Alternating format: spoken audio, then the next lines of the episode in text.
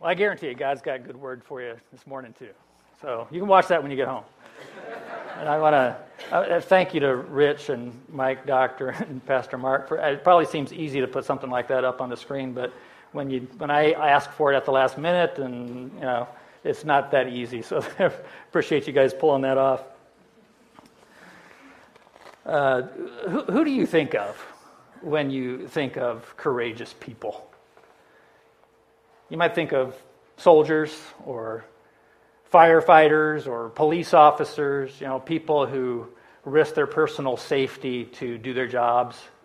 Or you might think of uh, uh, someone who stands up to an oppressive government or someone who's overcome great disabilities. You probably, though, don't think, at least immediately, of biblical characters, though there are plenty of courageous characters in the Bible.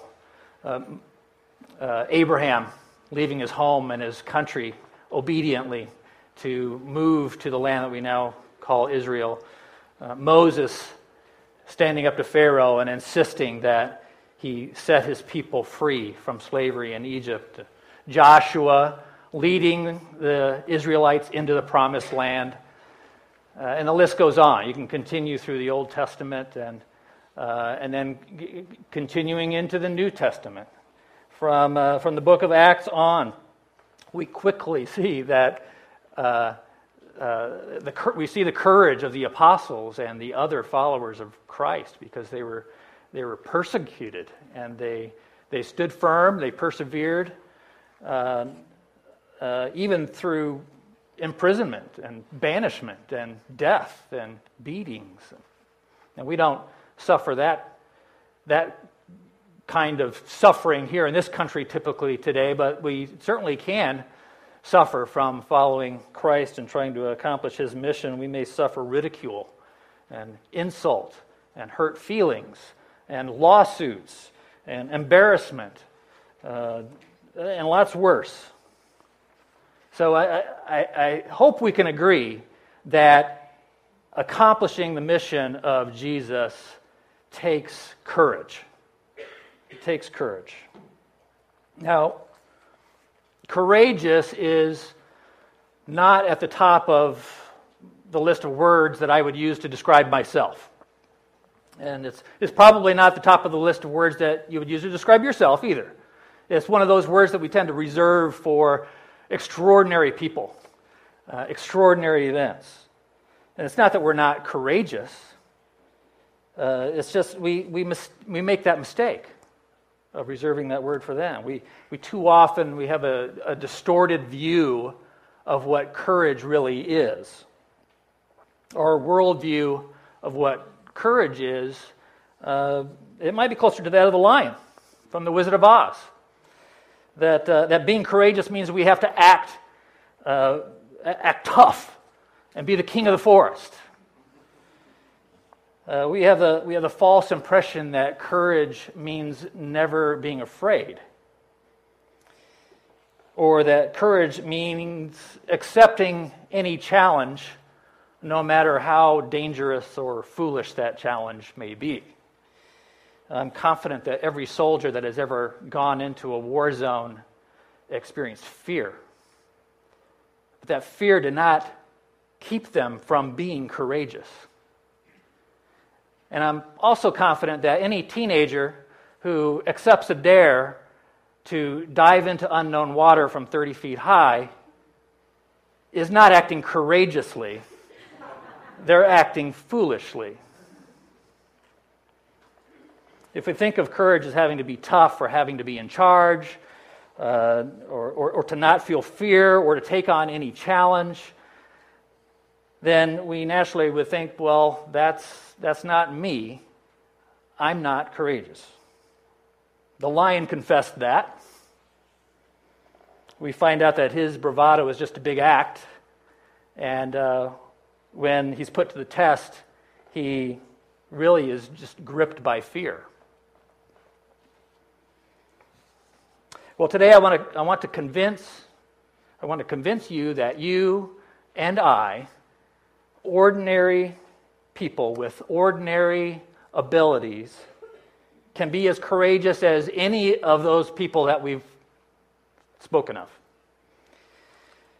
In fact, I hope that you'll leave here today thinking of yourself and your fellow ordinary Christians as courageous people.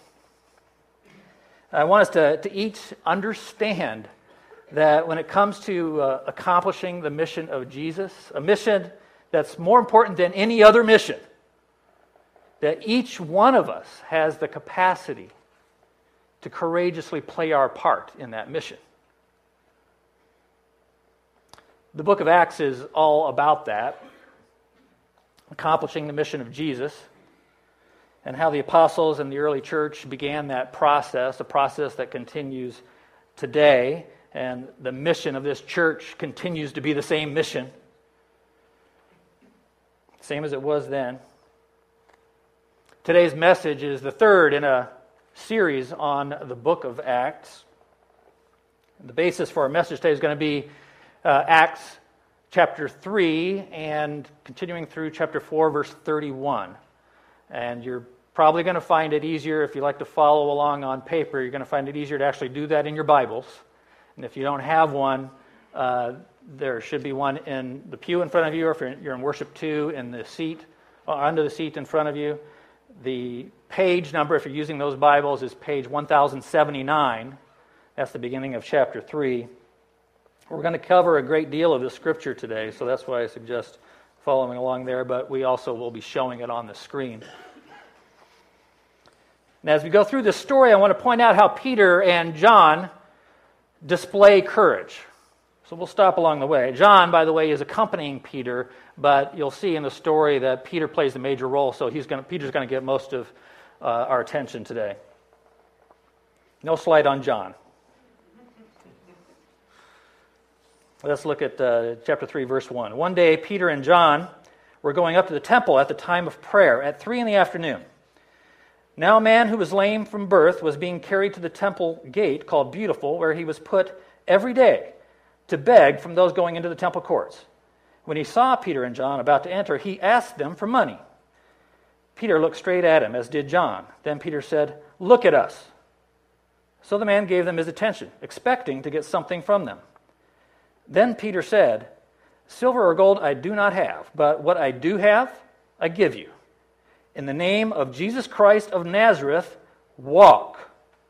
And taking him by the right hand, he helped him up. And instantly, the man's feet and ankles became strong. He jumped to his feet and began to walk.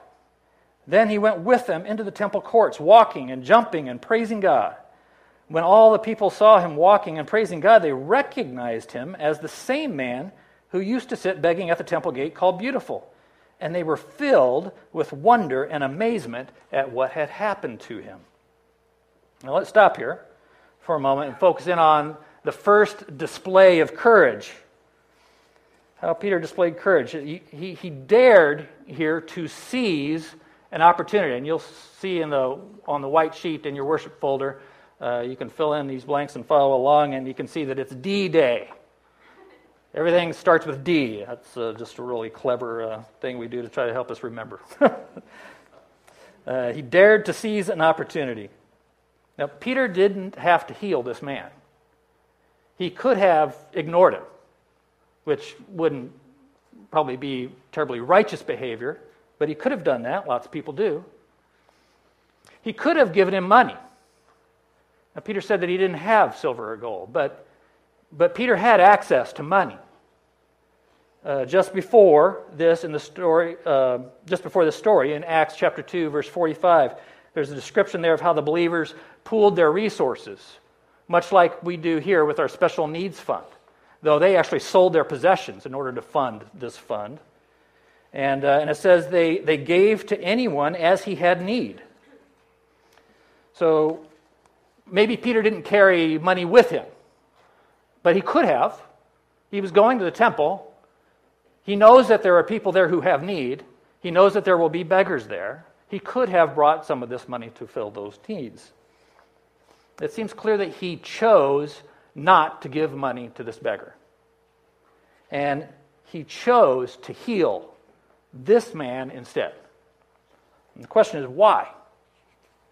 Why did he make that choice?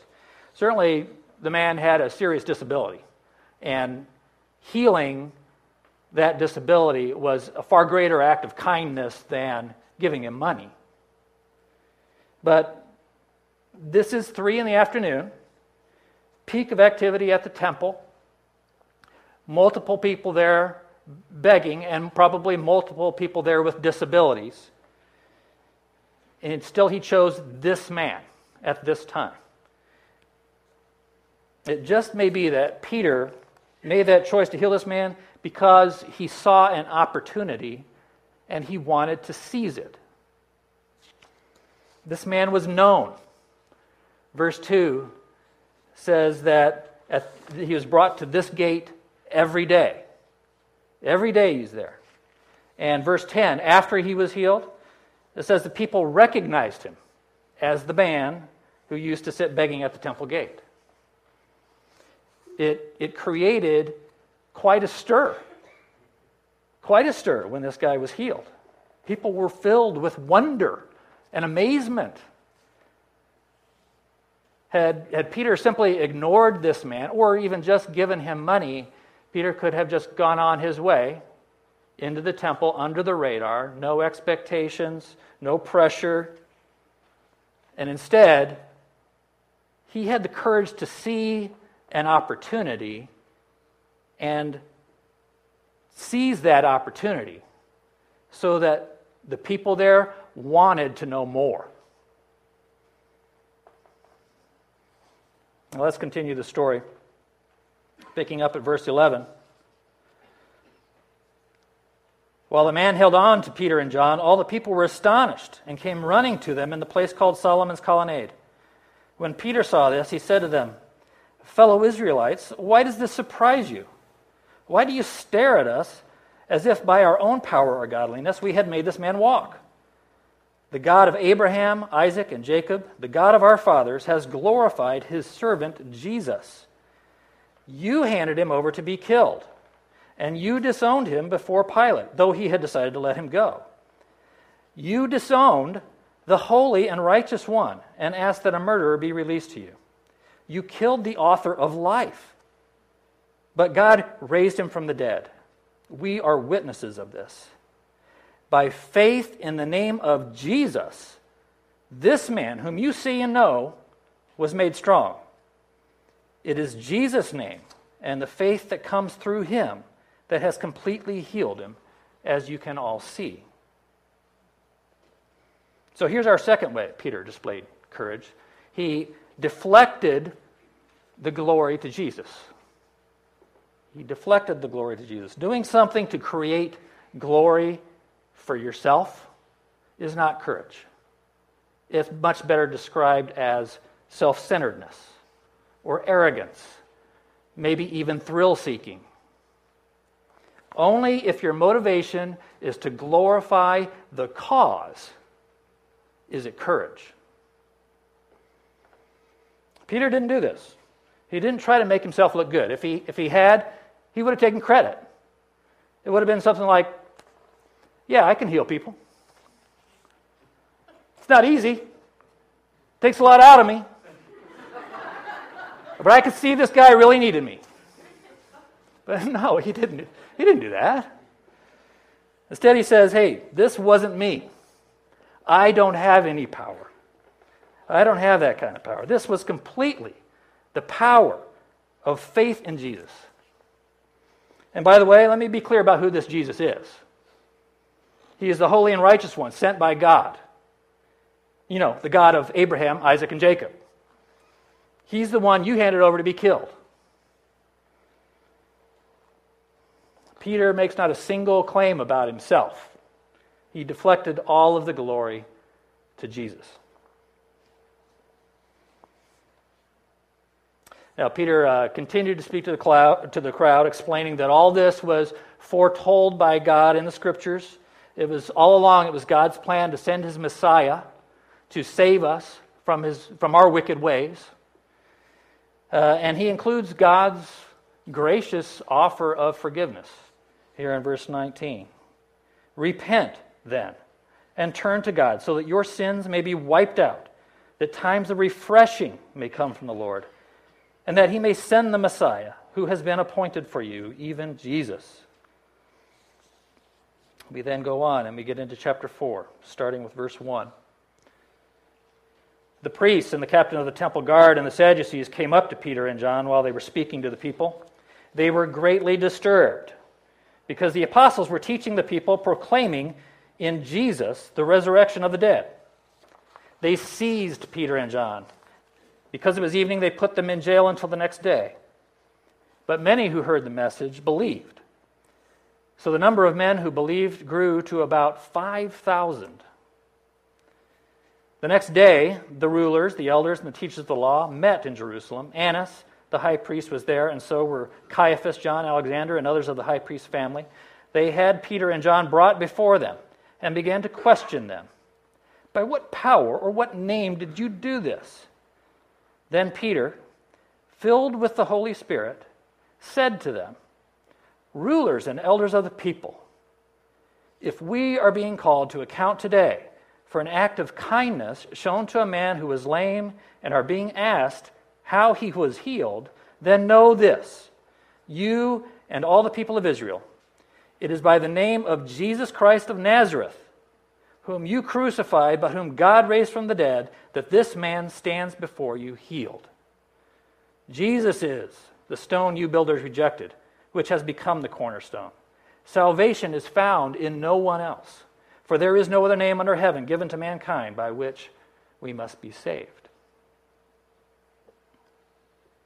Now, here are a couple more examples of what we've already talked about. Peter again deflects the glory to Jesus. It is by the name of Jesus Christ of Nazareth that this man stands before you healed, he said. And Peter is again daring to seize an opportunity. There, there would be no greater opportunity in all of Jerusalem to convey the offer of salvation through Jesus Christ than at this council at this time. Let's continue with verse 13 in chapter 4 when they saw, the council, when they saw the courage of Peter and John and realized that they were unschooled, ordinary men, they were astonished, and they took note that these men had been with Jesus.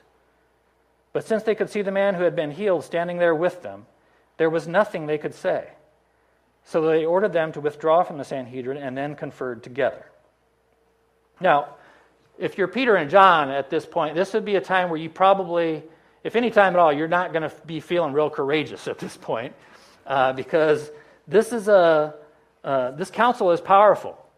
Uh, this is the same council that that played you know a significant role in condemning Jesus. Annas and Caiaphas were were right there, and uh, so they very well know what this council can do to them. And now the jury is out, and they're just waiting. Uh, we get some insight into the council's deliberations next, verse 16. What are we going to do with these men? They asked. Everyone living in Jerusalem knows they have performed a notable sign, and we cannot deny it. But to stop this thing from spreading any further among the people, we must warn them to speak no longer to anyone in this name. Then they called them in again and commanded them not to speak or teach at all in the name of Jesus. But Peter and John replied, Which is right in God's eyes, to listen to you or to him? You be the judges. As for us, we cannot help speaking about what we have seen and heard. After further threats, they let them go. They could not decide how to punish them because all the people were praising God for what had happened. For the man who was miraculously healed was over 40 years old. Then, after, uh, after they released Peter and John, they went back to the other followers of Christ. And, uh, and what do you suppose they did? They plot a strategy to lay low and stay out of trouble? Or uh, did they arm themselves? Or make a plan to go to the temple in bigger numbers so that they could fend off any further attempts to arrest them? Uh, no. They turned to God in prayer. And look at what they prayed for in verse 29. Now, Lord, consider their threats and enable your servants to speak your word with great boldness. Stretch out your hand to heal and perform signs and wonders through the name of your holy servant Jesus. After they prayed, the place where they were meeting was shaken, and they were all filled with the Holy Spirit and spoke the word of God boldly. That brings us to the third demonstration of courage by Peter. He defied those who wanted him to go against God's will. The demand of the council was pretty simple stop talking about Jesus. It would have been a lot easier for Peter to just do that. Like a soldier surrounded by the enemy, just lay down your weapon and maybe you will survive. Peter did not do that. Now, we do have to be careful here. This is, this is not an advocation for rebellion and for ignoring authority. We are called to respect the authorities that God has put in place. And defying those authorities is not what's being advocated here. But uh, uh, Peter, Peter and John uh, know that the authorities here are not acting according to the will of God. They're not trying to be rebellious. They're not trying to take the law in their own hands. They're not even trying to be disrespectful. They simply reply that if you're not in line with the will of God, and you're act- asking us to make a choice between listening to God or listening to you, well, guess where I'm going? And by the way, we, we will speak about what we have seen and heard, not rumors, not lies, not even opinions, but the truth that we are witnesses to. And it's, it is, it's implied here that if the council feels like they should be punished because of that choice, then they are willing to accept that punishment. This is not rebellion. The fact that they, uh, that they went, then went and prayed, not for protection from the council and those making threats against them, but for courage to continue to speak boldly about God, it's, it's further evidence that they were motivated purely by God's will. And we get that confirmation in verse 31 when it says, The place they were meeting was shaken and they were all filled with the Holy Spirit. And they were able to speak boldly of God.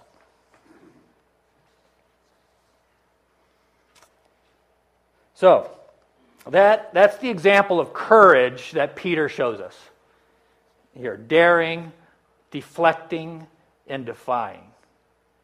That's a much better picture of courage. But the natural question then is how did he do that? After all, just a short time ago, Peter was so afraid of what might happen to him that he denied even knowing Jesus. Not just in one moment of weakness, but three times. Let's look at that episode in Luke, starting at verse 54. This is uh, just as, as Jesus was being arrested. Then, seizing him, Jesus, they led him away and took him into the house of the high priest. Peter followed at a distance. And when some there had kindled a fire in the middle of the courtyard and had sat down together, Peter sat down with them. A servant girl saw him seated there in the firelight. She looked closely at him and said, This man was with him. But he denied it. Woman, I don't know him, he said. A little later, someone else saw him and said, You also are one of them. Man, I am not, Peter replied. About an hour later, another asserted, Certainly this fellow is with them, for he is a Galilean. Peter replied, Man, I don't know what you are talking about. So here's the case when the enemy was all around him, Peter laid down his weapon and saved himself. And now we have Peter defying and, and daring and showing courage. How can that be? Well, there's one main difference between when Peter denied Jesus and when Peter showed the courage here. And that difference is that he has been filled with the Holy Spirit. He's been filled with the Holy Spirit. Now, you might argue, well, that's not the only thing. He's witnessed a whole lot more. He's now witnessed the crucifixion, he's witnessed the resurrection, he's witnessed the ascension. That's all true. But Peter had witnessed many miraculous things, denying that he knew Jesus, walking on water, turning water into wine, feeding thousands with a few loaves, uh, calming a storm, uh, raising people from the dead. And in spite all of those miracles and wonders that he witnessed, none of that was enough for him to courageously stand up when Jesus was arrested. None of that was. Jesus knew the Holy Spirit was needed. Uh, he even commanded Peter and the other disciples in Acts chapter 1 do not leave Jerusalem, but wait for the gift my Father has promised, which you have heard me speak about. For John baptized with water, but in a few days you will be baptized with the Holy Spirit. It was only after the Holy Spirit came, an event described in Acts chapter 2, the chapter just before this story. It was only after the Holy Spirit came that we see the evidence of this change in Peter.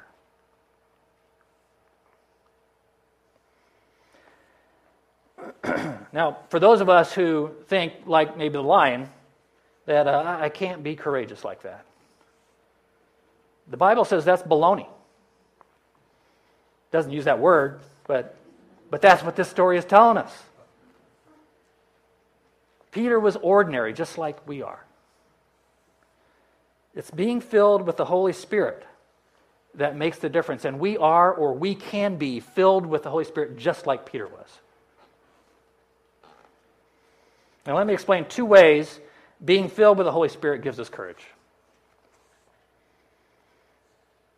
First, the Holy Spirit gives us discernment. Discernment, the ability to see what's right in God's eyes.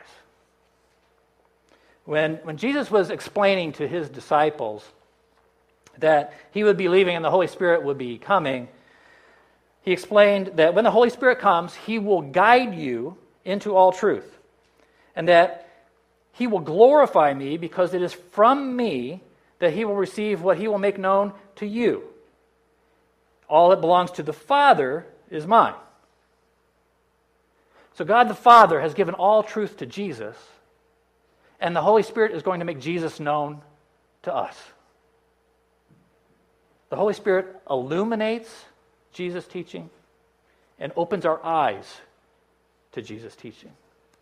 And let me, let me give you an example of that. Jesus had previously taught the disciples, this is back in Matthew chapter 10. Jesus said, Do not be afraid of those who kill the body, but cannot kill the soul. Rather, be afraid of the one who can destroy both soul and body in hell. Now, Jesus taught that, but at Jesus' arrest, Peter was still more afraid of those who could destroy the body. Now, with the Holy Spirit filling him, Peter is able to say to the council, listen, it's, it's far worse for me to fail to listen to God than it is for me to fail to listen to you. Do, do to me what you must. In 1 Corinthians, the Apostle Paul writes, For who knows a person's thoughts except their own spirit within them? In the same way, no one knows the thoughts of God except the Spirit of God. What we have received is not the Spirit of the world, but the Spirit who is from God, so that we may understand what God has freely given us. Through the Holy Spirit, we can begin to understand what is right in God's eyes. Paul writes that unlike the person who has not received the Holy Spirit, we Christians have the mind of Christ, as Paul calls it, through the Holy Spirit. The mind of Christ. Second, the second way that the Holy Spirit gives us courage is he gives us direction. That is the guidance and the resources to act on what is right in God's eyes. Back in the first chapter of Acts, when Jesus was instructing the disciples before his departure, he told them, You will receive power when the Holy Spirit comes on you, and you will be my witnesses in Jerusalem and in all Judea and Samaria and to the ends of the earth. See, the Holy Spirit is not just bringing truth, He is bringing power, an ability to be Jesus' witnesses to the ends of the earth. Now, the obvious example here of power in this story is Peter's ability to heal this lame man.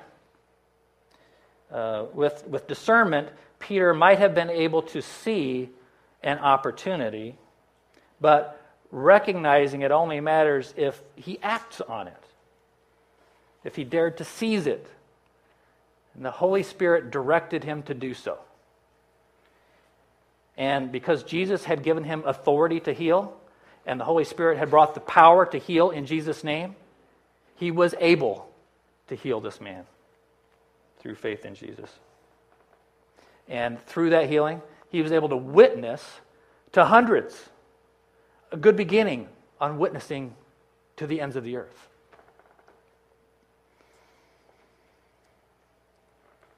We also see that the Holy Spirit directed Peter to speak out. And uh, he even gave him words to speak. If you, if you remember back in, in chapter 4, verse 8, when, when Peter and John were brought before the court and questioned, it says, Then Peter, filled with the Holy Spirit, said to them. Now, do you think Peter would have spoken this way before being filled with the Holy Spirit? Would he have had the words to say? The council didn't seem to think, think so.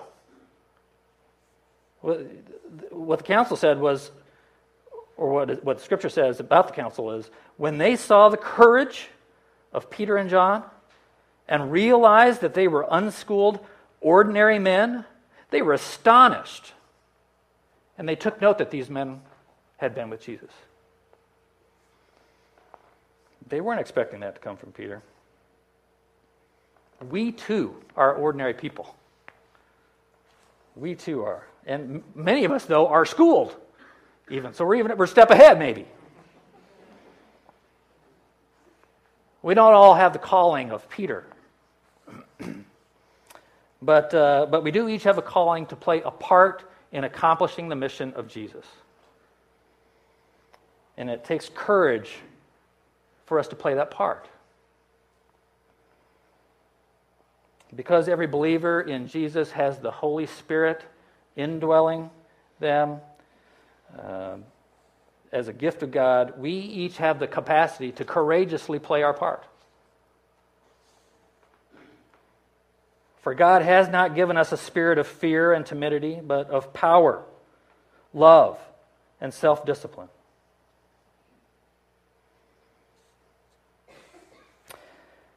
I hope that considering this, you are feeling maybe like the lion did when he got his medal. But yours, your feeling can be real. That real courage is there within you through letting yourself be filled with the Holy Spirit. And real courage, that your courage, real courage, is not bravado or foolishness or self centeredness, but it is genuine courage that dares, that defies, and deflects the glory to Jesus. Let's pray.